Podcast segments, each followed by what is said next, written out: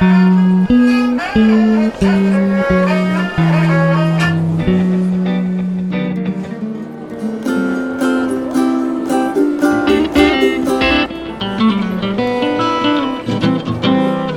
Stammtisch.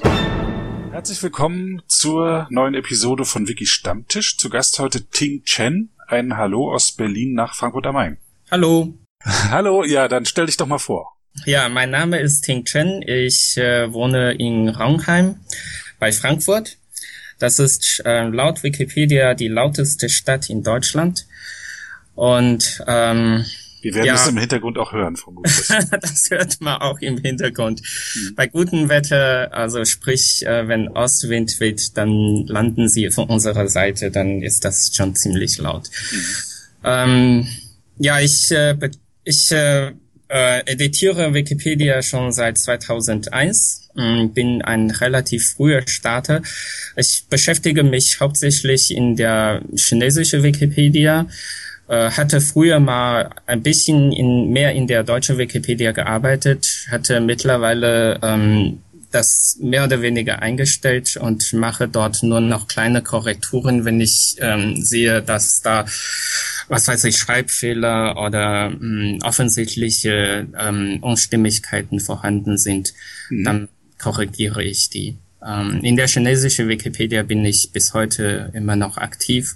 Ja, ich habe gerade mal nachgeschaut. In der chinesischen Wikipedia hast du Stand heute 108.393 Edits. Respekt. Bist der Bürokrat und Sysop. In der deutschen Wikipedia 2749 Edits. Und dann noch in der Meta und in der englischen und auf Commons noch ein paar dreistellige Edits. Und Meta, das hängt sicher damit zusammen, dass du mal im Border Foundation gearbeitet hast. Genau, das ähm, die Edits stammen meistens aus, aus der Zeit, ja. Du bist gebürtiger Chinese, bist in Shanghai geboren. Ja, aber mit, äh, was heißt aber, du bist dann mit 19 oder 20 nach Deutschland gegangen, um hier zu studieren. korrekt. War das ein, äh, äh, ich kann mir das nicht so richtig vorstellen, wie das läuft. Ähm, es haben vermutlich nicht deine Eltern bezahlt oder was, sondern das wurde, wurdest du da irgendwie delegiert? Ähm, ich gehöre zu, zu einem der ähm, Chinesen, die als erste nach Deutschland gekommen sind, und zwar privat, also nicht von staatlicher Seite finanziert. Ähm, ich hatte dort zwar eine Bürgschaft gehabt äh, von einem Chine äh, von einem deutsche von einer deutschen Bürger. Ähm, ich habe aber hauptsächlich ähm, das Studium mich selbst finanziert. Ich habe relativ schnell hier einen Job finden können, also eine Studentenarbeit. Und ähm, und das war auch eigentlich der Grund, warum ich ähm, dann irgendwann mal in die IT-Branche gelandet bin. In Braunschweig war das. In Braunschweig. Elektrotechnik, hättest du was anderes studiert, also Informatik oder so, wenn du es jetzt nochmal anfangen würdest? Äh, nein, also ich finde, ich würde jeden, der Technik und so interessiert ist, die Elektrotechnik empfehlen. Ich finde das ein super gutes Studium.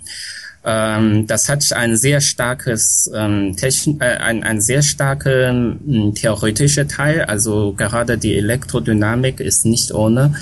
Äh, man lernt sehr viel über Mathematik. Mathematik. Ähm, hat aber auch sehr viel Praxisbezug. Also ähm, man, man lernt auch sehr viel über die Ingenieursarbeitsweise. Die ist ja doch ein bisschen anders als reine Physiker oder Mathematiker. Und du arbeitest jetzt bei IBM und machst du da was mit Elektrotechnik? Nein, ich mache nichts mit Elektrotechnik. ich mache hauptsächlich ähm, Softwareentwicklung. Projektmanagement oder Entwickler? Äh, ich habe als Entwickler gestartet und äh, jetzt mache ich hauptsächlich so Technical ähm, Lead, also sprich ich ähm, sage das Team, ähm, wie sie etwas implementieren sollen, wie sie ein Problem lösen sollen und nebenbei mache ich dann auch ein bisschen Teamlead und Projektmanagement, ja, Und hattest aber was? nicht hauptsächlich. Und sind das internationale Projekte? Das sind meistens internationale Projekte, ja. Also meine Kunden sind nicht unbedingt deutsche Unternehmen, ähm, die letzten Kunden sind britisch und mein Team sitzen auch meistens nicht, äh, also nicht ausschließlich in Deutschland. Ähm, die können zum Beispiel auch in Indien oder in Rumänien sitzen. natürlich auch in Deutschland oder äh, in einem anderen EU-Land. Und deine Arbeit erlaubt dir auch mal tagsüber zu telefonieren, so wie jetzt mit mir. Ja, ich habe gerade ein Projekt freier Zeit und ähm, das kann ich dann ähm, ein bisschen ausnutzen. Und ähm, und natürlich habe ich Gleit Gleitzeit, ja. Mhm. Seit 2001, das ist ja das Gründungsjahr der, der Wikipedia. Wie bist du darauf gestoßen? Ich bin über einen CT-Artikel darauf gestoßen. Ich glaube, damals hatte die deutsche Wikipedia 10.000 Artikel erreicht. Und das war ein CT-Artikel, äh, ein CT Online News Wert. Und ähm, da habe ich das gelesen und das fand ich interessant. Und dann habe ich mich da angemeldet. Und, ähm, und damit habe ich gestartet. Ja, ich bin über Heise News draufgekommen, äh, über einen Artikel in Heise. Sehr, sehr interessant. Und warum hat sich das fasziniert? Ähm, ich ich kann es nicht so genau erklären. Also ich habe schon immer so ein Fable für sowas gehabt. Ich habe ähm, zum Beispiel in den 90er Jahren, als ich äh, ganz frisch in Deutschland gekommen bin, ähm, habe ich mich äh, bei Fidonet zum Beispiel betätigt und äh, dort gibt es auch Foren und ähm, und ein Forum heißt hieß damals Wissen.dr, also deutsches ähm, Forum für für Wissen und alles was mit Wissen zu tun hat. Und, ähm, und da habe ich mich auch sehr lange betätigt und äh, wurde auch äh, von den Forenmitgliedern zum Moderator gewählt.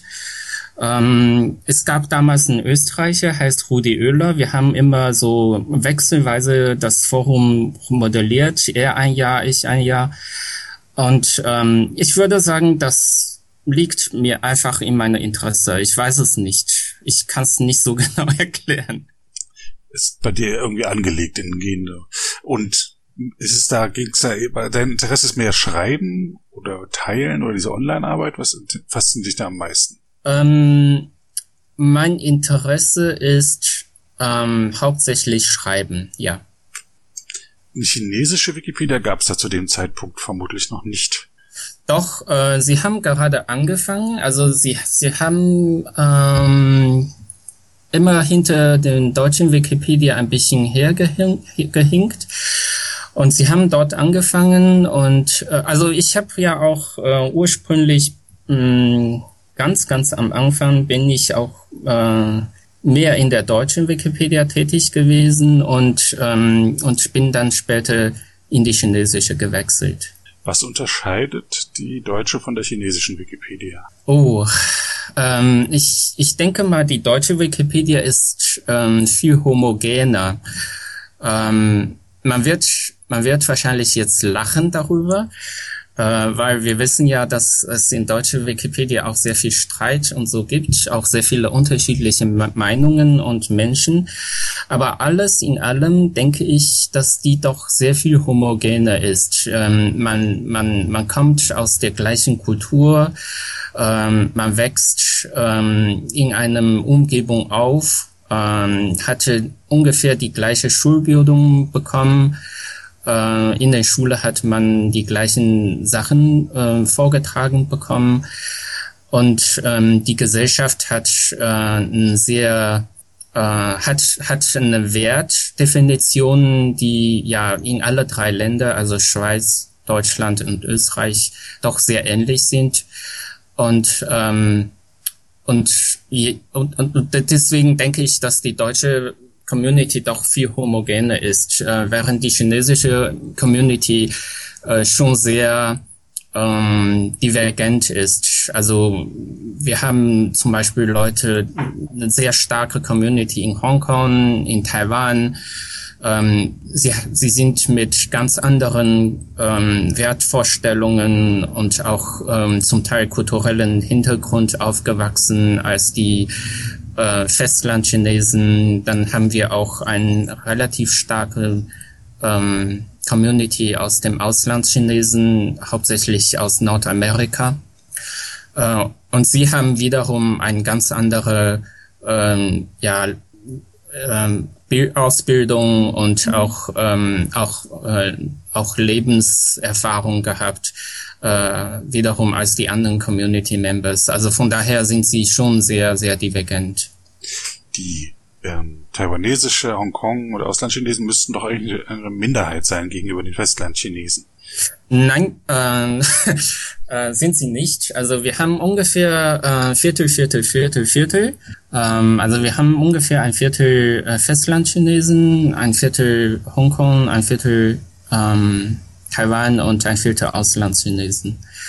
Ähm, der Grund dafür ist zum Teil, ich würde nicht sagen, die chinesische Regierung zu verdanken, aber äh, sie haben mit Sicherheit äh, einen Beitrag dazu geleistet äh, durch die Blockierung von Wikipedia.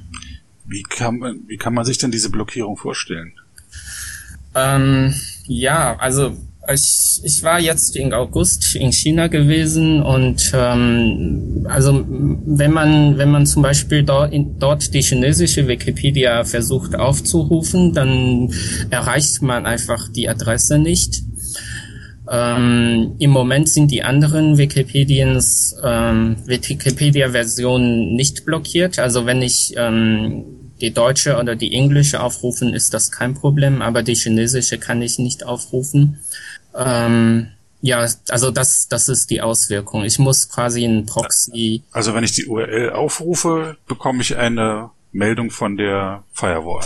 Du bekommst, nein, du bekommst gar keine Meldung. Du, du, du hängst einfach in der Leitung. Ach so, da wird nicht mal irgendwie eine Fehlermeldung ausgegeben oder Nein. sowas. Ah. Ich meine, irgendwann ist der Browser halt Timeout, aber sonst kommt nichts zurück. Mhm. Und du, aber über einen Proxy äh, kommt man wieder ran. Ja, also ich habe ähm, ich habe eine VPN eingerichtet und damit kommt man ran, ja. Also damit komme ich ja quasi tunnele ich nach Deutschland und von Deutschland dann kann ich das aufrufen. Ich hätte gedacht, dass das auch irgendwie blockiert wird. Ähm, es gibt es es gibt in der Tat ähm, immer wieder Gerüchte, dass die chinesische Regierung die VPNs blockieren will. Das wäre ja auch eine relativ einfache Angelegenheit, weil die VPN ja alle einen Port benutzen und die brauchen eigentlich nur den Port zu blockieren. Das Problem ist natürlich ähm, auch sehr viele Unternehmen, also zum Beispiel IBM, das ganze Intranet von IBM, die, die funktioniert ja auch über die VPNs. Und wenn sie jetzt die VPNs blockieren würden, dann würde das die Wirtschaft auch sehr stark schaden. Und deswegen scheut man das, das immer zurück. Aber es gibt immer wieder im Netz Gerüchte, dass ähm, demnächst VPNs angemeldet werden muss und die nicht angemeldete werden dann blockiert. Ähm, ich weiß nicht, ob das passiert oder nicht, aber die die Androhung, also die diesen Damoklesschwert hängt immer über unsere Köpfe, ja. Mhm. Von Hongkong aus das, ist das nicht in der chinesischen Firewall Genau, Hongkong ist, Hongkong und Macau sind außerhalb von der Firewall, ja. Zumindest jetzt noch. Zumindest jetzt noch, ja. Hm. Das, gut, das, das erklärt, warum dann eigentlich Minderheiten so stark dann da involviert sind. Gibt es innerhalb von China eine nennenswerte Alternative zu Wikipedia? Ja, es gibt, es gibt die sogenannte Baidu-Pedia. Das ist eine äh, Klon von der Firma Baidu, äh, von Wikipedia. Und ähm, dann gab, gibt es oder gab es noch ein paar anderen äh, Nachahmer, ja. Und die sind auch so als freie Enzyklopädie angelegt oder als die sind, geschlossen? Die sind ähm, also sie, sie, sie müssen natürlich, äh, sie, sie müssen äh, natürlich die chinesische Gesetze genügen, also sprich, äh, sie sind vom Inhalt her ähm, zensiert und ähm, und sie müssen, also die Teilnehmer müssen auch dort immer eine Klarnahmeregelung unterwerfen. Äh, es gibt keine anonyme Editieren. Und die äh, Lizenzen von diesen ähm, von diesen Enzyklopädien, Online-Enzyklopädien, die sind ähm, ein bisschen merkwürdig. Also der, der, der Baidu Wikipedia zum Beispiel, der listet ähm, der sagt, ähm, dass der Editor ähm, zwischen verschiedene Lizenzen wählen kann für seine Inhalte. Äh, wobei er wiederum, also ich, als ich dort das ausprobieren wollte, konnte ich nirgendwo irgendwas entdecken, wo ich äh, sagen kann, ich möchte mein Inhalt unter einem bestimmte Lizenz äh, veröffentlichen. Und am Ende steht dann in diese, in alle von ihren Content-Seite immer so ein Copyrighted bei Baidu unten. Und, ähm, und das ist ähm, ja alles so ein bisschen konfus, nicht ganz klar. Wird das von den Chinesen, also wie ist, wie, wie viele Chinesen wissen von der Wikipedia jetzt im Vergleich zum, zu Deutschland? Kannst du das irgendwie sagen? Wie viele wissen? Ja, dass es die gibt oder das werden, äh, gibt es gedruckte Enzyklopädien in China? Die werden ja auch ziemlich dick, oder? Ja, die gibt es auch. Also ich, ähm, es, äh, als ich noch klein war und dort zur Schule ging, das war ja äh, damals ich denke mal, also damals sehr viele Menschen, die die höhere Bildung anstreben, äh, ist für sie immer so, so eine Art ähm, erstrebenswerte ähm, Ziel, irgendwann mal zu Hause ein Enzyklopädie äh, zu Hause zu stellen. Ja, also es gibt schon sowas ähnliches, ähm, auch wie, wie in Deutschland die äh, die Blockhaus, also sowas ähnliches. Die chinesische Wikipedia, äh, die chinesische Enzyklopädie, die staatliche, die wurden damals so in Anlehnung an die Sowjetunion, an, an deren Enzyklopädie ähm, als Vorbild ausgebracht. Das sind auch, ich weiß nicht, wie viele Bände, mit Sicherheit 30, 40 Bände oder sowas. Mhm. Und Du arbeitest jetzt in der chinesischen Wikipedia. Hast du da spezielle Themenbereiche, die du betreust? Nein, ich habe keinen speziellen Themenbereich. Ähm, ich mache meistens Übersetzungen. Ich übersetze deutsche oder englische Artikel in chinesische. Mhm. Wobei ähm, ich schon mehr darauf, ähm, meistens darauf achte, dass ich auch ähm, die richtige Content dann übersetzen. Also wenn es um einen europäischen oder um einen deutschen oder österreichischen oder schweizerischen äh, Artikel geht, dann meistens eher aus, aus der deutschen Wikipedia und äh, wenn das ein, ein amerikanischer Inhalt ist, dann eher auf englische Wikipedia.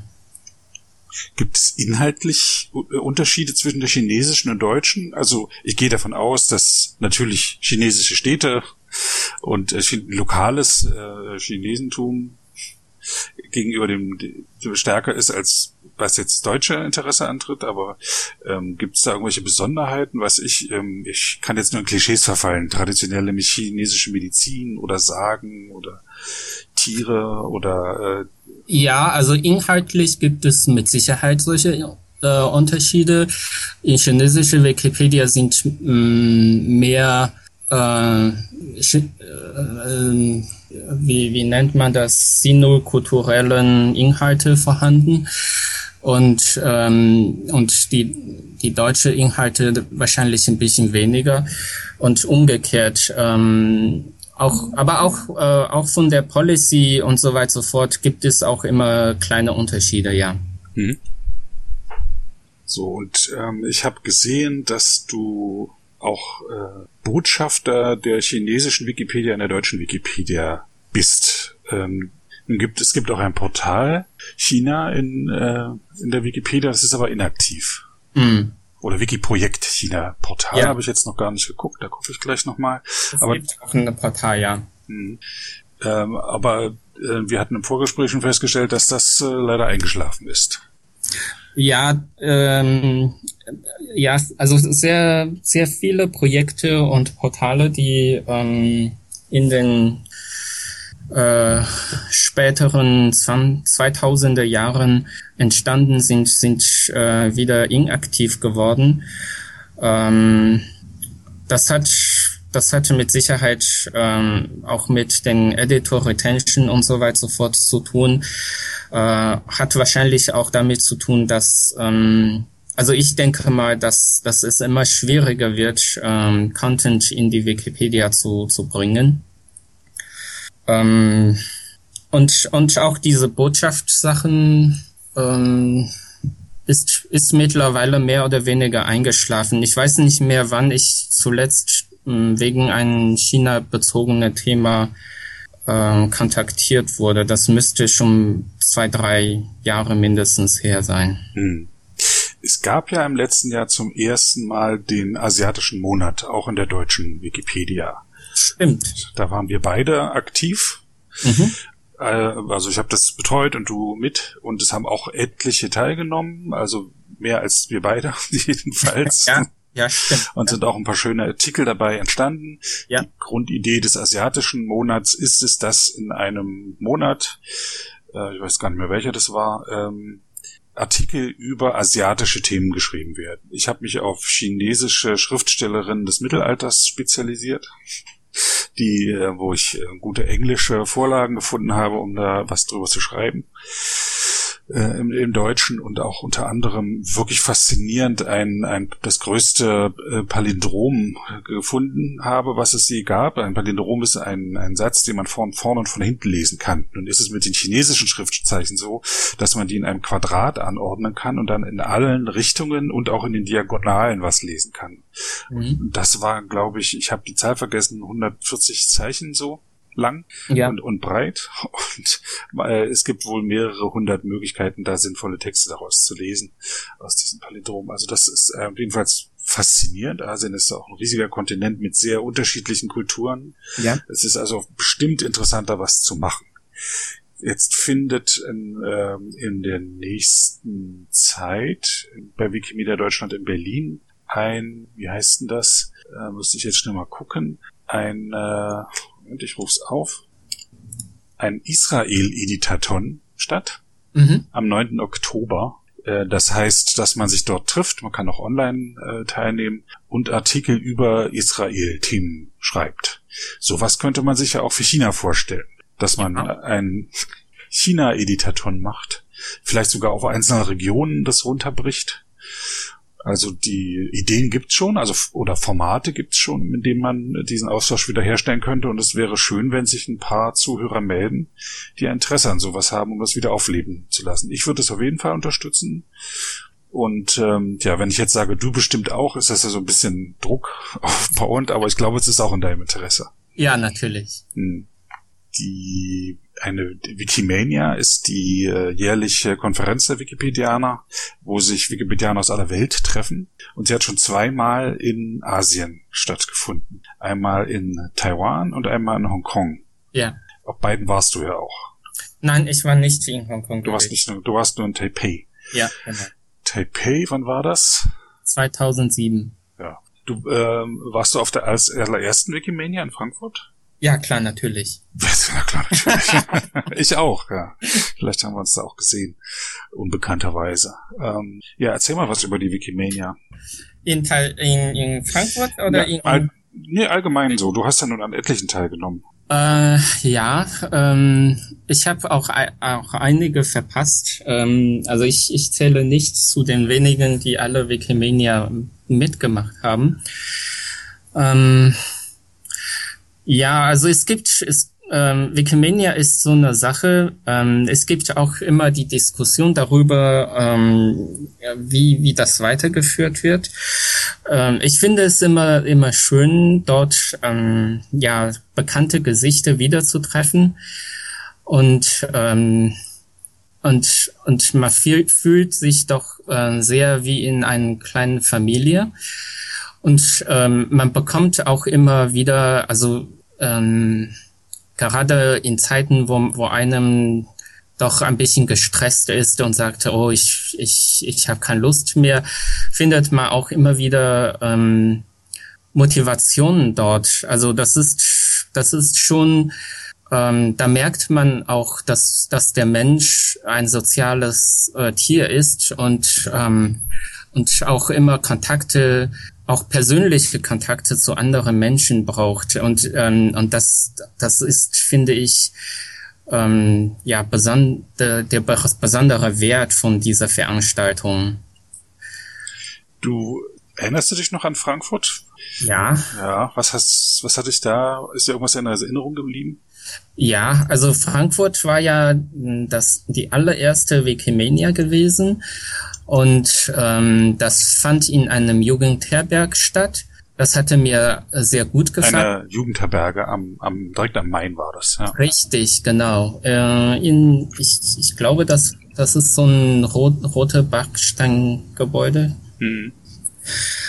Ähm, ich, ich muss dazu sagen, ich habe dort nicht in der Jugendherberg übernachtet. Ich, ich auch nicht, nein. Ich habe zu Hause übernachtet. Mhm. Aber trotzdem, ich habe früher ähm, sehr oft in Jugendherberge übernachtet und das äh, und diesen diesen Atmosphäre und äh, dort auch andere andere äh, Bewohner da sind. Das, das hatte mir sehr, sehr gut gefallen. Und alles in allem, das war auch ein sehr, sehr gut gelungener Start für Wikimania. Ähm, hatte wirklich Standard gesetzt. Ähm, viele Jahre lang hatte man an Frankfurt gemessen. Das kann ich mich noch sehr gut daran erinnern. Und, ähm, und, und die Themen, ich meine, das, das war, äh, viele Menschen sah ich dort zum ersten Mal. Ähm, ich kann, ich kann mich zum Beispiel noch sehr gut daran erinnern, äh, dort Florence kennengelernt zu haben. Äh, Florence äh, Dubois. Dubois. Und wer ist das? Äh, das ist eine französische Wikipedianerin, ähm, die dann auch äh, in dem Board tätig war. Sie war damals im Board tätig. Ich glaube, sie war damals sogar schon Vorsitzende. Mhm. Ach so. Äh, ja, also ähm, das, das, das war schon sehr schön, ja. Genau. Und dann eine der nächsten war dann in Taipei. Mhm, 2007 war in Taipei. Ähm, da habe ich ein bisschen mitorganisiert. Äh, ich war nicht, ich, ich war, ich war nicht offiziell in dem Organisationsteam, aber ich war zwei Wochen vor dem Wikimedia nach Taipei geflogen und ähm, mit äh, mit Titan Deng, da, das war der äh, Hauptorganisator zusammen. Ich habe bei ihm auch zu Hause übernachtet. Wir waren, äh, er war, er war 2005 äh, bei mir gewesen, als äh, äh, als äh, als es äh, in Frankfurt die Wikimania war und hatte dort auch Anregung genommen. Deswegen war halt auch in äh, in Taipei war auch in so eine Art Jugendherberge gewesen, diese mhm. Jugendzentrum, äh, wo man auch äh, direkt an Ort übernachten konnte. Ähm, also er hatte dort sehr viele äh, Anregungen mitgenommen. Also deswegen habe ich auch gesagt, ähm, äh, Frankfurt hatte für Jahre Standard gesetzt und ähm, und das, also Taipei war für mich ähm, auch immer eine sehr, sehr gelungene Veranstaltung, finde ich, äh, mit den sehr, sehr vielen ähm, äh, Volunteers, die dort mitgeholfen haben. Die haben eigentlich mit Wikipedia gar nichts zu tun, haben einfach einen Aufruf äh, gefolgt und äh, sind dann erschienen, haben dann an Training teilgenommen und dann, ähm, ich, ich, ich meine, das wäre die einzige Wikipedia Wikimania, wo äh, ständig Leute am Flughafen gestanden hatten, um die Leute in Empfang zu nehmen. Die erste war das, wo das so war. Ja. Und ähm, ja, also ähm, war auch eine sehr schöne Veranstaltung, ja. Ja, zuerst miteinander gesprochen haben wir bei der Wikimania in Israel, in Haifa. Da stand ich leicht angetrunken auf dem Rasen draußen, also ein Veranstaltungsort. Und ähm, wie so ist, gehe ich dann auch immer auf mir wildfremde Leute zu und sage, hallo, wer bist denn du, was machst denn du? Und du sagtest, ja, ich bin äh, Vorsitzender des Boards der Foundation, muss ich erstmal verdauen. Und ähm, ich hatte dich auf Englisch angesprochen, du sagst, du kannst ruhig auf Deutsch sprechen, ich komme aus Mainz, wie es singt und lacht. Und das, das, war, das war ein lustiger Einstieg, miteinander zu reden. Da kann ich mich gar nicht mehr erinnern. Du warst doch damals auch in der deutschen Board, oder? In der Vorstand gewesen? Da war ich noch nicht drin, aber ich hatte da mich entschieden, mich da reinwählen zu lassen. Ah. Weil es äh, da an der Zeit war, was zu ändern in der deutschen, in der Wikimedia Deutschland. Da hatte ich so das, das erste Mal den, die, die, die Eindruck, dass jetzt was in eine andere Richtung gehen muss, als es bisher gelaufen ist. Ja. Mhm. Weil ich, ich, ich kann mich daran erinnern, Ich, ich kannte damals schon dein Name. Ich weiß nicht woher.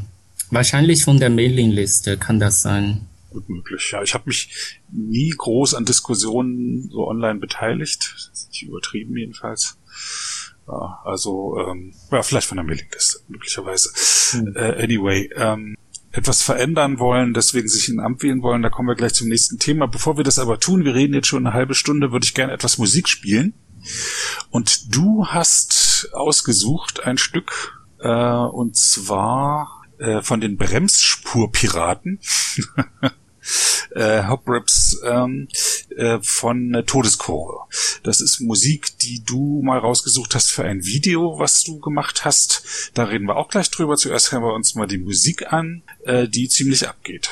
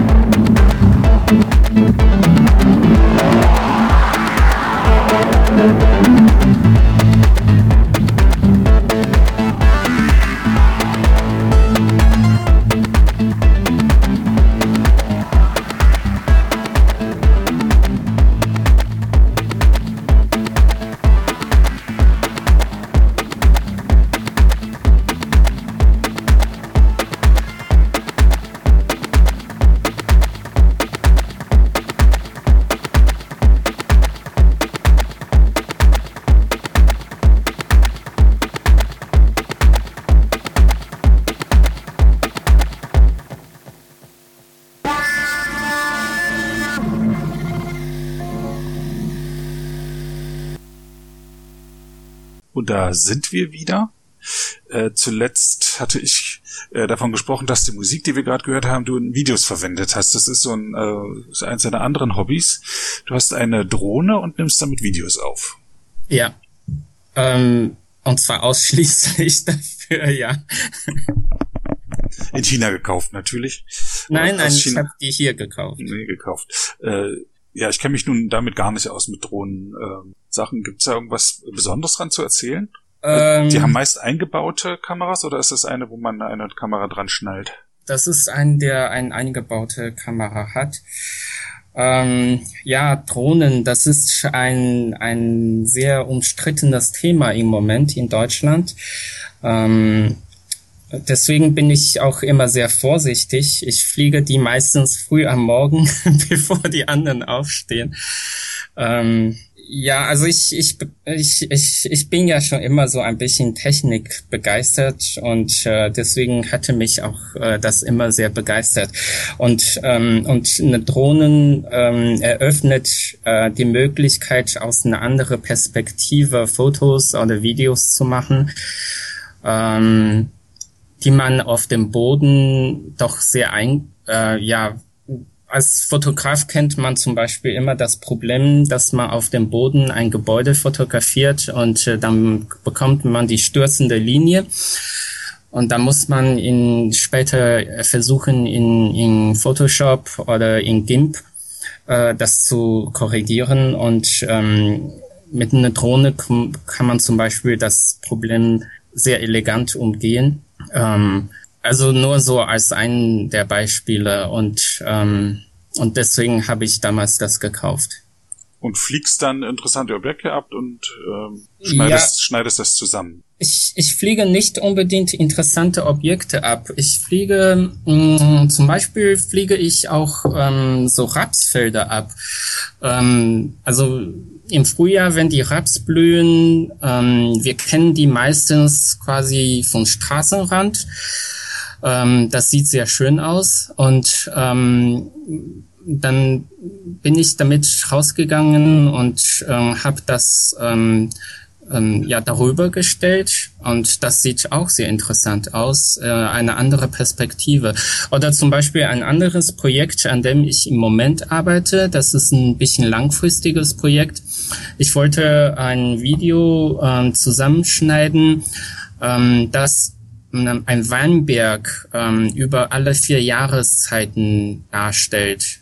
Ähm, also das ist kein, kein markantes Objekt, kein denkmalgeschütztes Objekt oder sowas. Äh, einfach ein Weinberg, die gibt es ja bei uns hier in Rheinhessen sehr viele. Und ähm, aber in unterschiedlichen Jahreszeiten sehen sie schon sehr unterschiedlich aus und dann das noch aus der Perspektive aus der Luft äh, wiederum eine andere Perspektive. Also ich, ähm, ich versuche eher, auch beim Fotografieren versuche ich immer ein bisschen einen anderen ähm, Blickwinkel. Ich, ich bin nicht unbedingt immer diesen äh, Leute, die ähm, Sehenswürdigkeiten fotografiert. Ein anderes Hobby von dir ist 3D-Rendering. Welches Programm verwendest du dafür? Ähm, ich muss jetzt ein bisschen beschämend sagen. Ich habe mal angefangen mit, ähm, äh, äh Gott, ich habe angefangen mit mit Blender. Mhm. Aber ich bin ich bin damit einfach nicht klargekommen ähm, und äh, jetzt benutze ich äh, die Death Studio. Äh, die ist ein bisschen einfacher zu bedienen. Mhm. Und wie kann man sich das vorstellen? Äh, gibt es da fertige Modelle, die man dann anordnet? Also deine Bilder wirken ja durchaus durchkomponiert mit vielen Details. Die musst du nicht alle einzeln erstellen. Nein, nein, nein, nein. Ja, also es gibt fertige Modelle, die man, ähm, äh, das ist ein bisschen wie ein Puppenhaus. Also man, man stellt die Modelle dar. Ähm, die Modelle kann man auch ändern. Ähm, und, und, ähm, und auch hier meine Bilder versuchen meistens irgendwie ein, ein Alltagssituation darzustellen. Äh, und ähm, es ist ein bisschen anders als die meisten ähm, 3D-Rendern, die ähm, ja ich, ich versuche weniger martialische oder Superhero-Sachen darzustellen, ja. Hm, I see. Ja, wir hatten es kurz vorhin schon mal anklingen lassen, dass du im Board der Foundation warst, der Wikimedia Foundation, äh, der Organisation, die die Server betreibt und die Rechte innehat an den Marken der Wikipedia und angeschlossenen Projekte. Also sogar Vorsitzender des Boards bist, es, äh, äh, bist du geworden. Das war für fünf Jahre. Mhm. Warst du da drin? Warst du doch eine lange Zeit. Und zweiter, im Juni 2008 war, war das zum ersten Mal, dass du da reingewählt wurdest. Warum hast du dich damals äh, zur Wahl gestellt und hast du vorher schon andere Ämter im Wikipedia-Umfeld inne gehabt? Nein, habe ich nicht. Ähm, das, das ist, also 2008, das, ähm, das hatte, das hatte eine etwas kuriose Geschichte. Also das muss, da muss man mh, auf äh, die Wikimedia in Taipei wieder zurückgehen. Mhm. Ähm, die chinesische Wikipedia ist ein bisschen damals wie die japanische. Die ist äh, ein bisschen abgeschottet, äh, hat mit der Welt draußen wenig zu tun gehabt. Und dann äh, war der Titan äh, in, in Frankfurt und da hatte er die Idee, dass er ähm, auch ein Wikimedia organisieren möchte. Äh, das wurde dann 2007 in Taipei. Äh, wir hatten ziemlich harte Kampf gehabt mit Italien, äh, mit Milan. Und, ähm, um den Austragungsort der Wikimedia. Um die Austragungsort, ja. Und am Ende dann hat er gewonnen. Äh, ziemlich knapp, glaube ich. Und, ähm, und, ähm, und hatte auch, ähm, und, und dadurch dass die Community, ja die Weltcommunity quasi nach Taiwan gekommen war, ist die chinesische Wikipedia, also die chinesische Community erstmals ähm, einem ja, ein Anschluss oder eine Erkenntnis ist gewonnen, dass es ähm, eine, eine Welt draußen gibt, die viel größer ist. Und ähm, da kam auch die Erkenntnis, ähm, es gibt so etwas wie eine Foundation und ähm, dort gibt es ein Board und ähm, die, das Board wurde damals besetzt ausschließlich von Europäer und Amerikaner. Und ähm, da gab es innerhalb von der Community eine Diskussion zu sagen, wir wollen gerne einen eigenen Kandidaten aufstellen. Und ähm, wir hatten damals alle den Titan ähm, dazu ermutigt, das zu machen. Und äh, weil er ja schon, schon eine Art internationale Bekanntschaft damals er, erlungen hatte, äh, wegen der Organisation. Ähm, er hatte aber andere persönliche Pläne. Er wollte seine äh, Anwaltsprüfung ablegen und ähm, fühlte sich nicht in der Lage, ähm, das zu machen. Und, ähm, und die zweite Wahl wäre äh, KJ gewesen. Das war auch eine Wikipedianerin, mit der ich auch, äh, also mit beiden habe ich noch heute Kontakte. Und ähm, sie, sie war die, sie war die Core-Organisatorin. Ähm, aus welchem Grund auch immer hatte sie das auch abgelehnt. Ähm, und ich, ich war damals äh, schon einige Jahre in der chinesischen Wikipedia tätig gewesen und hatte dann der Vorteil, dass ich äh, keine Einschränkungen von der chinesischen Regierung unterlegen war und dann haben wir uns darauf geeinigt, dass ich das mache. Also das war der Grund, warum ich mich da kandidiert habe. Ah ja. Und dann hat's ja auch geklappt. Da hatte es auch kurioserweise geklappt, ja. Welche Vorstellungen hattest du denn? Also äh, offensichtlich war die Intention, dass endlich mal ein Asiat mit im Board ist. Aber was hattest du außerdem jetzt einfach da reinzukommen als Asiat noch für Vorstellungen? Ja, das, das, äh, also es ist, es war eine sehr blau, äh, blauäugige Vorstellung. Ähm, ich habe ich hab damals wirklich ähm, wenig Ahnung. Ich weiß nicht, was die Foundation eigentlich macht, außer die Server zu betreiben. Ähm, ich hatte auch damals keine Ahnung, hm, wie, wie das eigentlich so funktioniert. Also das mit dem Board, äh, wie das, äh, also welche, welche recht, rechtliche Befugnisse oder Einschränkungen dieser äh, Organ unterlegen ist oder auch ausführen kann.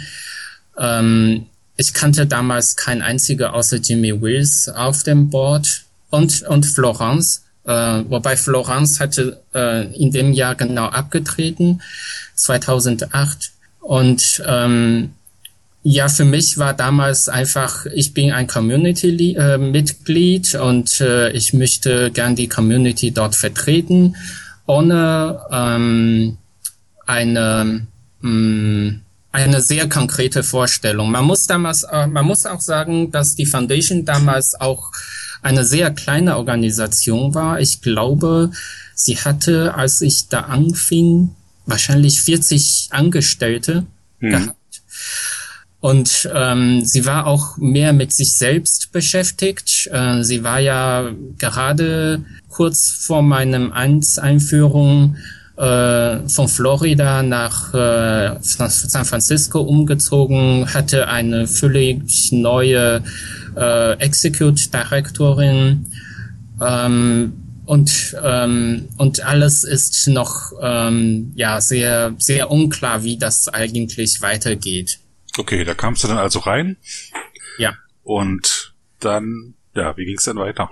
Ähm, also so, so nachwirkend reflektiert, das waren die Jahre, wo die Foundation extrem gewachsen war, äh, wo die Foundation auch ähm, ja sehr viele ähm, Macht und Befugnisse äh, an sich genommen hatte, die ähm, die davor ähm, mehr oder weniger unkontrolliert oder unorganisiert war. Ähm, ah, ja. Ich, ich, ich denke, also ich, ähm, ähm, ein Beispiel, also ein, ein Beispiel, die wir beide eigentlich gut kennen, ist das Thema Fundraising. Mhm. Ähm, ein anderes Thema ist zum Beispiel diese Markenrecht. Ich glaube, also vor 2008, 2009 hatte eigentlich keiner so richtig Gedanken gemacht, ähm, ja, wie, wie das alles eigentlich zu regeln hat. Und das hatte Foundation in diesen Jahren angefangen, äh, zu, unter, unter ähm, Mike Goldwyn zum ersten Mal ein Marken ähm, aufgestellt, zum Beispiel. Ähm, und ähm, und von, von daher war das auch sehr aufregende Jahre, ähm, wo letztendlich sehr viele Entwicklungen äh, festgelegt wurde, die wir bis heute noch immer, also wo Auswirkungen bis heute hat und wahrscheinlich auch für die zukünftige 10 oder 20 Jahre Auswirkungen haben wird. Mhm. Und, ähm, und ein der Themen, das mich sehr interessiert hatte, war die Beziehung zwischen den Foundation und den Chapters. Und, ähm, und das war, also ich sag mal so, bis 2009 hatte man eigentlich auch wenig Gedanken gemacht, ähm, wie die Chapters eigentlich, also was sie eigentlich machen sollen. Man hatte einfach äh, Chapters approved. Man hatte die, ähm, die, die, die Bylaws geprüft und dann, wenn die Bylaws in Ordnung ist, hat man dann die approved. Und man hatte sehr wenig Gedanken über die Entwicklung von diesen jungen Organisationen zum Beispiel gemacht. Ähm, man hatte auch ähm, letztendlich sehr wenig Hilfe aus der Foundation heraus. Wobei man auch dazu sagen muss, äh, zu der Zeit war die Foundation auch nicht in der Lage, irgendwelche Hilfestellungen zu leisten. Aber dadurch ist, ähm, ist, sehr, ist sehr viele Unordnung entstanden. Und ähm, jeder hat seine eigene Vorstellung gehabt, als man angefangen hatte. Und, ähm, und als man dann versucht hatte, die Sachen wieder in Ordnung zu bringen, ein bisschen ähm, Struktur in der ganze in der ganze ähm, ja organisch gewachsenen ähm, Situation hineinzubringen, hat dann natürlich auch ähm, sehr viele Unmut aufgestoßen, weil man natürlich ähm, letztendlich eine Vorstellung versucht hatte durchzusetzen äh, gegenüber allen allen anderen Vorstellungen. Ähm, ja, also das das waren das waren die diese Zeiten. Du mittendrin. Und ich mittendrin. Ja, ich bin 2000. Hatte, hatte anfangs keine Ahnung. Ja, ist so, ne? Kann, kann ich gut verstehen. Ich meine, ich bin 2011, glaube ich, ins Board gegangen, genau. Und du bist ähm, 2008 rein und auch war es 2011 drin, genau. 2011 waren auch, äh, wo ich jetzt im lokalen Chapter äh, Deutschlands, ähm, wo dann Themen aufkamen wie das Fundraising wird neu verhandelt mit der Foundation. Das poppte plötzlich auf, weil für mich war Wikimedia Deutschland eben unser Verein. Wir kümmern uns um so eine Sache, wir sammeln unser Geld ein, wir geben unser Geld aus und plötzlich kam äh, die Foundation wie Jack aus der Box und sagte, nee, hallo hier, ja, ist unser Geld, äh, ihr müsst uns fragen. Ja. Und es war doch sehr überraschend und ähm, ich selber habe die Gespräche nicht geführt, ich habe das immer nur vermittelt gekriegt. Sebastian Moleski war da äh, vermutlich hauptsächlich dran äh, beteiligt. Äh, und ähm, ich weiß nicht, wie das gelaufen ist, aber es war, äh, es war schon seltsam. Und in der Folge kamen dann auch immer mal Briefe von der Foundation, um irgendwas zu regeln, irgendwelche Sachen neu zu machen, die äh, höflich aus versuche es auszudrücken, aber sie waren dilettantisch. Es kam derselbe Brief an das, Chine an das äh, französische und das deutsche Chapter, ohne Rücksicht darauf, dass da schon grundlegende Unterschiede auch waren beispielsweise zu bestimmten Themen. Oder es wurde darauf verwiesen, dass man doch auf die Rezession äh, Rücksicht nehmen müsse, wo in Deutschland aber die Rezession kaum Auswirkungen hatte im Gegensatz zum USA. Es kam dann doch sehr amerikazentristisch auch wieder äh, rüber. Aber ich will mich jetzt eigentlich nicht beklagen, ich will nur bestätigen, ja, das war ähm, äh, auch von außen hat man das oder ähm, nicht aus der Foundation, sondern aus anderen Chaptern heraus hat man gemerkt, dass da viel im Umbruch war. Du wurdest da jetzt mitten reingeworfen und hast versucht, du das Beste daraus zu machen, I presume. Ja, also ich, ich sag mal so, also das Board ist, ist nicht einfach. Das besteht aus, aus zehn Menschen. Ähm, alle zehn sind sehr erfahrenen, sehr intelligenten Menschen die aber sehr unterschiedlichen Lebenslauf gehabt hatten und auch Vorstellungen. Und ähm, es, es ist ähm, es ist aber die, eine Tradition, jedenfalls zu meiner Zeit gewesen, äh, dass das Board immer versucht hatte, trotz aller Unterschiede, Entschuldigung, trotz aller Unterschiede ähm, ein, ein Konsens zu zu auszuarbeiten. Das heißt, ähm, man nimmt letztendlich von jeder von sich sein, seine Vorstellung ein bisschen zurück und ähm, und und versucht dann einen Mittelweg zu finden. Ich denke, das ist auch ähm, ähm, ich, ich denke mal, das ist in, in den meisten Fällen in der Politik so.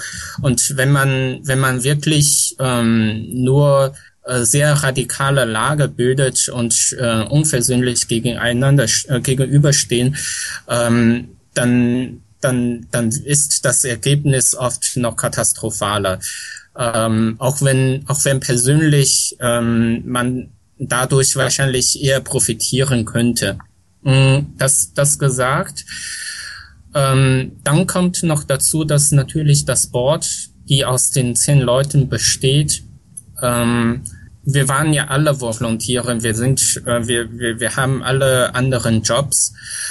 Und wir haben auch immer wieder an den Boardmitglieder gesehen, ähm, dass, dass Leute immer wieder, die ins Board gewählt wurden und dann immer festgestellt hatten, sie schaffen es nicht zeitlich, ähm, so viele Zeit äh, für, die, für die Arbeit von diesem Board zu äh, aufzubringen und ähm, und dann mussten sie äh, wieder aus dem Board äh, austreten. Die Arbeit ist ja größtenteils offline, ähm, die, also die Arbeit ist größtenteils aus, offline, ja. Telefonkonferenzen und dann alle paar, äh, glaube viermal im Jahr persönliche Treffen. Genau. Hm. Äh, wobei die Telefonkonferenzen damals, also zu meiner Zeit, ähm, eher schlecht als recht funktioniert hatte. Äh, die Technik war einfach damals noch nicht gut genug. Ähm, wir hatten zum Beispiel auch äh, BHK oft in Telefon gehabt und ähm, das hatte immer wieder äh, sehr viele Nebengeräusche gehabt. Ähm, das ist mittlerweile viel besser geworden. Ähm, aber also zu, zu der damaligen Zeit war es wirklich ähm, ja schwierig. Ähm, also wir haben meistens über Mails äh, diskutiert und dann ähm, versucht. Über, über was? Auch über Mails. Ah, ja, okay. ja. Und dann versucht ähm, an, bei den vor Ort ähm, Treffen dann die, die Entscheidungen zu treffen. Wir hatten auch äh, damals sehr oft über ähm, na, wie heißt das Tool? Google Nein, nein, nein, nein, nein. Der, der, der ähm, Chat-Tool, der, oh, mein Gott, nicht ja. benutzt und schon vergessen. Ja, so ein Sprachchat-Tool. Äh, nein, IRC? Ja, genau. Wir haben RC. sehr viele ah, ja. IRC-Meetings gehabt. Mhm.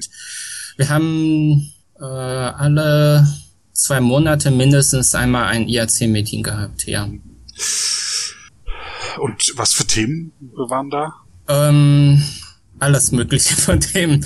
Äh, also wie zum Beispiel der Fundraising. Ach so, ich wollte vorhin noch sagen, also wir, wir sind alle mh, mm, äh, Volontiere und äh, wir, ich denke mal, äh, das, das ist bei der Deutschen Board wahrscheinlich ähnlich und wir treten gegenüber einem ähm, doch ähm, sehr ähm, also persönlich sehr starke und auch ähm, hatten sehr starke Vorstellung gehabt äh, äh, Executive Director gegenüber.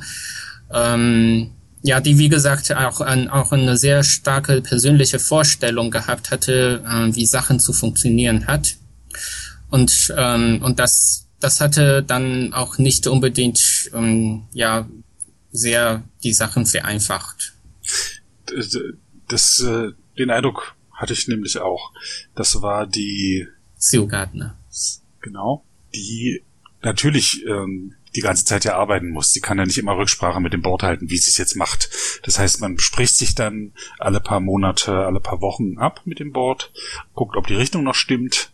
Auf jeden Fall einmal im Jahr mit der Jahresplanung ähm, wird ein Ziel vorgegeben, aber sie muss schon ein inneres Bild haben, wie die Organisation aussehen soll und was die Organisation machen soll. Ja, also ich, ich, ich sag mal so, also ähm, dadurch, dass, da, dass wir ja eine sehr ähm, mindestens damals sehr, sehr junge und unerfahrene Movement war. Und wie gesagt, die Foundation hatte unter Sue sehr gewachsen und sehr professionalisiert. Und Sue hatte auch, äh, man merkte auch richtig, äh, sie hatte immer versucht, ähm, unterschiedliche Sachen zu testen, ob das funktioniert. Also am Anfang zum Beispiel hatte die Foundation ein ähm, äh, zwei, zwei oder drei Angestellte gehabt, die äh, um Großspende kümmerten. Ähm, das, das ist ja die, die, die gängige, die, die mehr klassische ähm, Arbeitsweise für eine amerikanische Non-Profit-Organisation, dass sie sich um Großspende bemühen und so ihren Existenz äh, zu garantieren. Und, ähm, und die Foundation war keine Ausnahme gewesen. Also wir hatten ähm, zum Beispiel auch in die Richtung sehr stark äh, äh, ja, Versuche unternommen. Ähm, bis Sue dann gesehen hatte, dass das, das mit der kleinen Fundraising auch ähm, sehr gut funktionierte und dass ähm, die große äh, Spende doch ihren ja auch ihren Eigenheiten und ihren ihren Problematik hatten. Und dann haben wir äh, da hatte Sue dann irgendwann mal beschlossen oder mit äh, mit Rücksprache mit dem Board dann beschlossen, dass ähm, dass wir in die in die jetzige Modus von der Fundraising geht. Also nur zum zum einen Beispiel, dass sie auch sehr viel experimentiert hatte. ein anderes Beispiel ist ähm, ähm, die Fundverteilung zum Beispiel. Ähm, in, in 2009 war ja so gewesen, dass, ähm, dass man gesagt hatte, die, die, die, ähm, ähm, die Chapters, die können auch in ihrer eigenen Region Fundraising und ähm, quasi an der Fundraising teilnehmen und das Geld dann auch äh, von, von ihrer eigenen Region einsammeln und dann mit der Foundation Hälfte Hälfte splittern. Ähm, also die Experiment gab es auch. Ähm, es gab aber ähm, damals auch die Gespräch, dass Amerika zum Beispiel mehrere oder, oder auch einen amerikanischen Chapter entstehen soll. Und die Foundation hatte dann doch sehr starke Bedenken bekommen, weil äh, die Mehrheit von der Fund doch aus Amerika kam. Und äh, wenn jetzt eine amerikanische oder mehrere amerikanischen ähm, Chapter die Hälfte von dieser Einnahme wegnehmen, dann, dann steht die Foundation ähm, auf einmal äh, auf sehr, sehr prekärer Lage.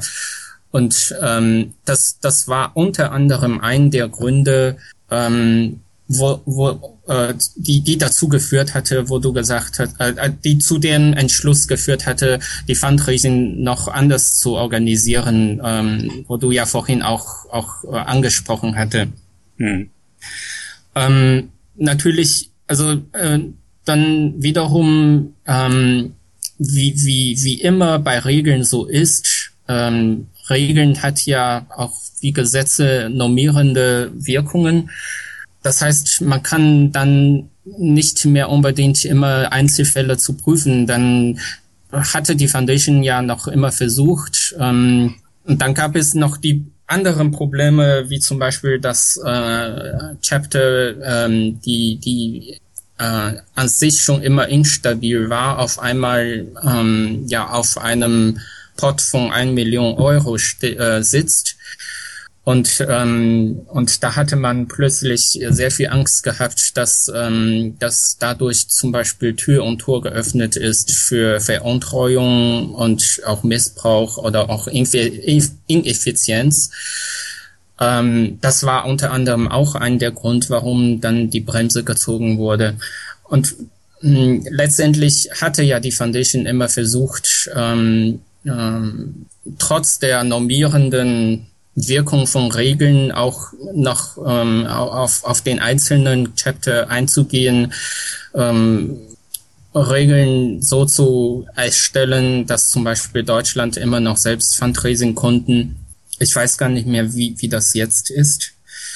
Ähm, aber also man sieht ähm, sehr viele Sachen, ähm, also die ähm, die, die, ähm, das, was du gesagt hast, ähm, dass ähm, Sachen dilettantisch passiert, letztendlich passiert das einfach, ich, ich sag mal, das ist einfach menschlich, ähm, das passiert einfach aus Unerfahrenheit und einfach, weil wir sehr vielen Sachen, ähm, ja, den Weg einfach mal, ähm, ja, raussuchen müssen, weil, weil es einfach für uns kein, ähm, kein, kein Weg da ist, äh, wo, wo die anderen Leute schon, schon den Pfad ausgetreten ist. Und ja, das war damals halt schwierig, weil ähm, man das natürlich sehr ernst genommen hat. Ne? Dann, dann saßen aber auch wir wieder zu acht oder zu neun, wie viel wir da waren, haben dann sehr intensiv die Mails ausgewertet, die da kamen. Haben, ist ja auch immer, kam ja immer so leicht gefühlt von oben jetzt, ja.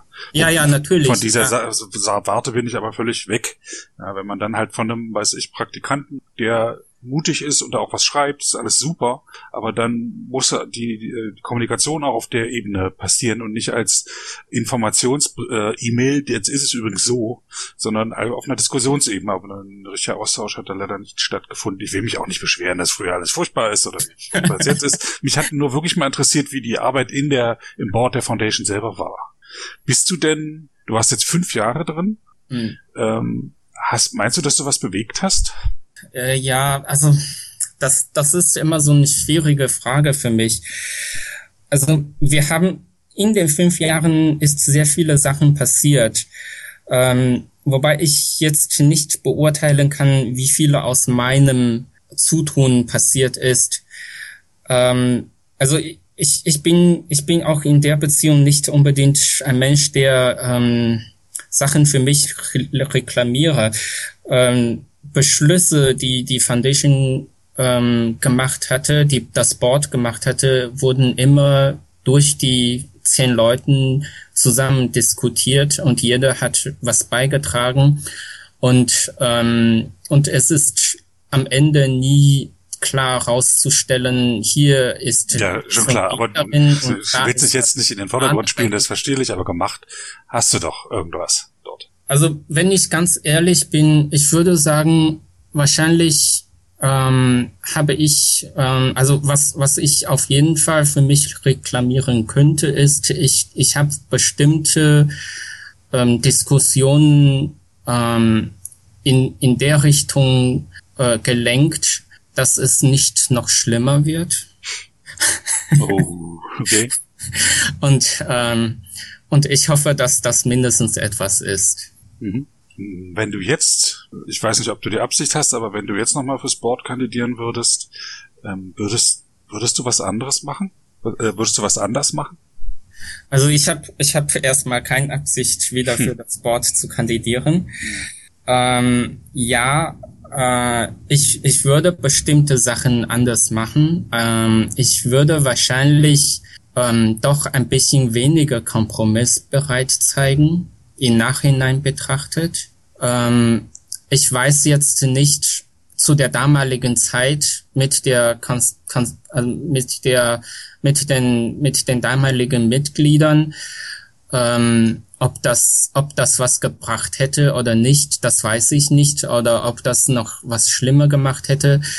Ähm, aber so, so, so denke ich jetzt, ähm, ich könnte noch ein bisschen härter sein. Ähm, aber letztendlich, ähm, ja, das, das ist einfach Erfahrung, die man gelernt hatte. Und ähm, wie gesagt, ich habe ich hab nicht den Absicht, ähm, nochmal für Sport zu kandidieren. Mhm. Also du würdest mit einer stärkeren Vorstellung davon reingehen, was du erreichen willst. Ja. ja. Ich, ich denke mal, ich habe letztendlich heute betrachtet, man betrachtet die Vergangenheit ja immer ein bisschen klarer und man sagen könnte, ich hätte damals anders machen können. Ähm, ja, sonst kann man ja nicht für die Zukunft lernen, wenn man nicht. Äh ja, gut, aber auf der anderen Seite äh, das ist ein bisschen Sisyphus, weil, weil, weil ich damals einfach diese Einsicht nicht gehabt hatte. Also ich, ich konnte damals auch nicht in die Zukunft sehen und sagen, ähm, ähm, das wäre eine bessere Lösung oder das wäre eine schlechtere Lösung. Hm. Aber ähm, ja, also über über die, äh, das habe ich auch ähm, schon schon anderswo äh, öffentlich schon mal gesagt ähm, über die Beschluss, ähm, diesen Hi-Fi-Brief zum Beispiel, ähm, bin ich ähm, rückbetrachtend bin ich sehr unglücklich darüber. Mhm. Der der was Brief bitte? Der Brief, der der sehr berühmte Brief äh, in, aus aus der Haifa Treffen auf der Haifa-Meeting von, von der Foundation, dass letztendlich besagt wird, äh, dass die Chapters nicht mehr fundraising dürfen. Ach so dann äh, muss ich direkt mal einen Link raussuchen und mir das nochmal durchlesen. Ich habe das nicht mehr in Erinnerung. Scheint für dich ja doch ein, äh, ein Erlebnis gewesen zu sein. Ja, ich meine, das ist auch eine der Sachen, die in den Jahren passiert ist, die wirklich Aus, Auswirkungen bis auf heute ähm, und, und wie gesagt auch bis auf Zukunft äh, haben wird. Ja. Hm. So, jetzt haben wir einen Ausflug ins Sport der Foundation gemacht, aber ich würde gerne noch ein bisschen aus dir rauspressen, was über die chinesische Wikipedia, weil du jetzt halt, ähm, weil man das gut machen kann. Ähm, gibt es eine chinesische Organisation, so ein, was wie eine Chapter oder eine Usergruppe? Ähm, nein, also wir hatten mal ein Chapter in Taiwan gehabt. Äh, der Chapter ist, äh, der, also der Chapter war ähm, eingeschlafen nach dem Wikimania. Die ist einfach durch Wikimania ausgepowert. Mhm. Ähm, wir haben mittlerweile dort wieder eine Art Usergruppe, die ähm, die äh, periodisch Treffen an unterschiedlichen Orten in Taiwan organisieren. Mhm. Ähm, wir hatten mal ein Chapter in, in Hongkong, also wir haben immer noch ein Chapter in Hongkong und in Macau gehabt. Ähm, beide sind mit Probleme be mm, ja, belastet. Äh, der Macau Chapter ist im Moment überhaupt nicht aktiv. Dort bekommt auch kein, kein Mann, kein, kein Mensch, also keine Reaktion. Ähm, und und deswegen äh, wird der Chapter wahrscheinlich demnächst auch wieder äh, in eine User Group, in einem ja eingeschlafenen User Group äh, umgewandelt. Und ähm, der Hongkong Chapter hat ähm, ja auch letztendlich seine Probleme. Es gibt ähm, auch ähm, Aktivitätsprobleme hatte sie schon immer gehabt äh, durch die durch die Wikimedia hatte es einen Push gegeben und ist mittlerweile wieder eingeschlafen. Ähm, wir haben ein User Group in China, ähm, wobei User Group in China an sich immer problematisch ist und ähm, und die ist im Moment ähm, auch ein closed group, also eigentlich ist sie äh, nicht nicht als äh, genügt sie die die Kriterien für eine User Group nicht. Ähm, sie akzeptiert im Moment keine neuen, neuen Mitglieder. Ähm, sie hatte eine Zeit lang ähm, Treffen in China organisiert. Okay, das, was ich sehr schade finde, was ich jetzt so raushöre, ist, ähm, dass die Wikimanias eigentlich keinen Impuls gesetzt haben an den Orten dort in Hongkong und äh, Taiwan, äh, sondern in Taiwan sogar eher zum Zusammenbruch des Chapters geführt haben. Das ist ja ein Effekt, der eben nicht entstehen soll. Eigentlich soll der ähm, dort mehr lokal dann passieren hinterher. Ähm, da, da müsste man mal drauf gucken, wie das bei anderen Wikimanias ist. Und ja, es gibt auch keine Organisation. Wie kann man denn von Deutschland aus etwas für die chinesische Wikipedia tun? Wird es reichen, das Team mal China in der deutschen Wikipedia irgendwie voranzutreiben? Wem nutzt das? Ähm, Schadet das eher, wenn man da so aktiv wird und so ein Auge drauf hat? Kann ja auch sein. Ich bin ja, ja selber in einer ähm, Diktatur aufgewachsen in der DDR und weiß, wann, wenn die bundesrepublikanischen Medien sich für ein Thema in der DDR interessiert haben, dass das für die Betroffenen in der DDR dann durchaus schwierig wurde also ich, ich sag mal so, die, ähm, wir haben zwar im Moment kein, kein richtige ähm, Chapters oder Organisationen, aber wir haben schon ein, ein gesunde Community, die auch Arbeit tut ähm, und die auch, auch immer neuen Content ähm, generiert, manchmal auch sehr gute Content. Ähm, also von daher, ich, ich bin mir im Moment nicht besorgt wegen der äh, Gesundheit von der Community oder von dem Projekt an sich. Ähm, an der deutschen Wikipedia, ähm, ich bin, ich denke mal, es ist immer gut. Ähm, ich weiß, dass, dass, dass diese Community immer versucht, äh, weltoffen zu sein, aber letztendlich ist man doch äh, mitten in Europa. Und, ähm, und ich, ich würde immer begrüßen, ähm, wenn, wenn, wenn mehr Content auch aus anderen Kontinente ähm, dort etablieren. Wir wissen ja, dass, dass ähm, also wenn man die Weltkarte betrachtet und dann die, die Artikel dort ähm, tut, ähm, dann, ist, dann leuchtet Amerika, Nordamerika und, und Europa hell und die, die, die Rest der Welt äh, eher dunkel. Ähm, und, und es ist immer gut, ähm, an, an diese Situation anzukämpfen.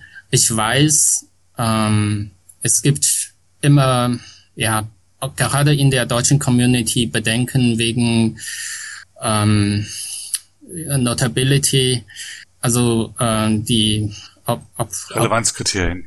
Relevanzkriterien und und und gerade aus dem Kontinent aus Asien oder ähm, Afrika oder auch Südamerika zum Teil ähm, gibt es natürlich immer wieder Sachen, die schlecht dokumentiert wurde und man aus der deutschen Sicht erst einmal schlecht beurteilen kann, ob das wirklich die Relevanzkriterien genügt oder nicht. Und zum Teil natürlich auch ähm, überhaupt keine Quellenangaben äh, finden kann. Und ähm, die, diese Problematik gibt es und, und ich denke mal, ähm, damit es weltoffen, noch ein bisschen weltoffener zu sein, soll man mal denken, gerade in diesen Bereichen die Relevanzkriterien auch ein bisschen zu lockern. Ah, okay. Eine höfliche Bitte. Ja, schön. Also man kann durchaus noch was tun. Ähm, es ist, ähm, immer mit Arbeit behaftet. Ich sehe, dass du auch immer noch aktiv bist, was mich sehr freut, auch nach vielen Jahren noch nicht verbittert dich abgewendet hast, sondern durchaus immer noch deinen Weg da findest. Und ich hoffe, wir sehen uns mal bald. Bist du jetzt am Wochenende in Kornwestheim zur Wikicon? Dabei? Nein, nein, nein. Le leider es, nicht. Äh, ich habe äh, Besuch zu Hause. Ja, ja, ist okay. ich musste dich entschuldigen, ist schon okay, aber ich hatte gehofft, dass wir uns mal wiedersehen, aber dann zu einer anderen Gelegenheit. Ja, mit Sicherheit. Spätestens nächste Frühjahr in Berlin. Was ist da? Äh, wie die, wie, wieder die Wikimedia-Konferenz wahrscheinlich. Ach so, da war ich noch nie auf der, aber man, es gibt ja, gibt ja so ein Abendprogramm, an dem genau, man teilnehmen kann. Ah, genau. alles klar. Na dann danke ich dir für das Gespräch und wünsche dir noch einen schönen Tag und schön neugierig bleiben. danke, danke gleichfalls. Tschüss. Tschüss. Das war eine Episode des Podcasts Wiki Stammtisch von und mit Sebastian Wallroth. Die Episode steht unter der Lizenz Creative Commons Namensnennung 4.0, abgekürzt CC by 4.0. Diese Lizenz erlaubt Ihnen erstens, die Episode zu teilen, also das Material in jedwedem Format oder Medium zu vervielfältigen und weiter zu verbreiten. Zweitens dürfen Sie die Episode bearbeiten, also das Material remixen, verändern und darauf aufbauen, und zwar für beliebige Zwecke, sogar kommerzielle. Ich als Lizenzgeber kann diese Freiheiten nicht widerrufen, solange Sie sich an die Lizenzbedingungen halten. Die Lizenzbedingungen lauten, erstens, Sie müssen als Urhebernamen Wiki Stammtisch, Sebastian Wallroth angeben. Zweitens, Sie müssen die Lizenz CC BY 4.0 angeben. Drittens müssen Sie, wenn möglich, einen Link zur Lizenz beifügen. Viertens müssen Sie angeben, ob Änderungen vorgenommen wurden. Fünftens dürfen Sie diese Angaben in jeder angemessenen Art und Weise machen, allerdings nicht so, dass der Eindruck entsteht, dass ich als Lizenzgeber gerade Sie oder Ihre Nutzung besonders unterstützte. Zuletzt dürfen Sie sechstens keine zusätzlichen Klauseln oder technischen Verfahren einsetzen, die anderen rechtlich irgendetwas untersagen, was diese Lizenz erlaubt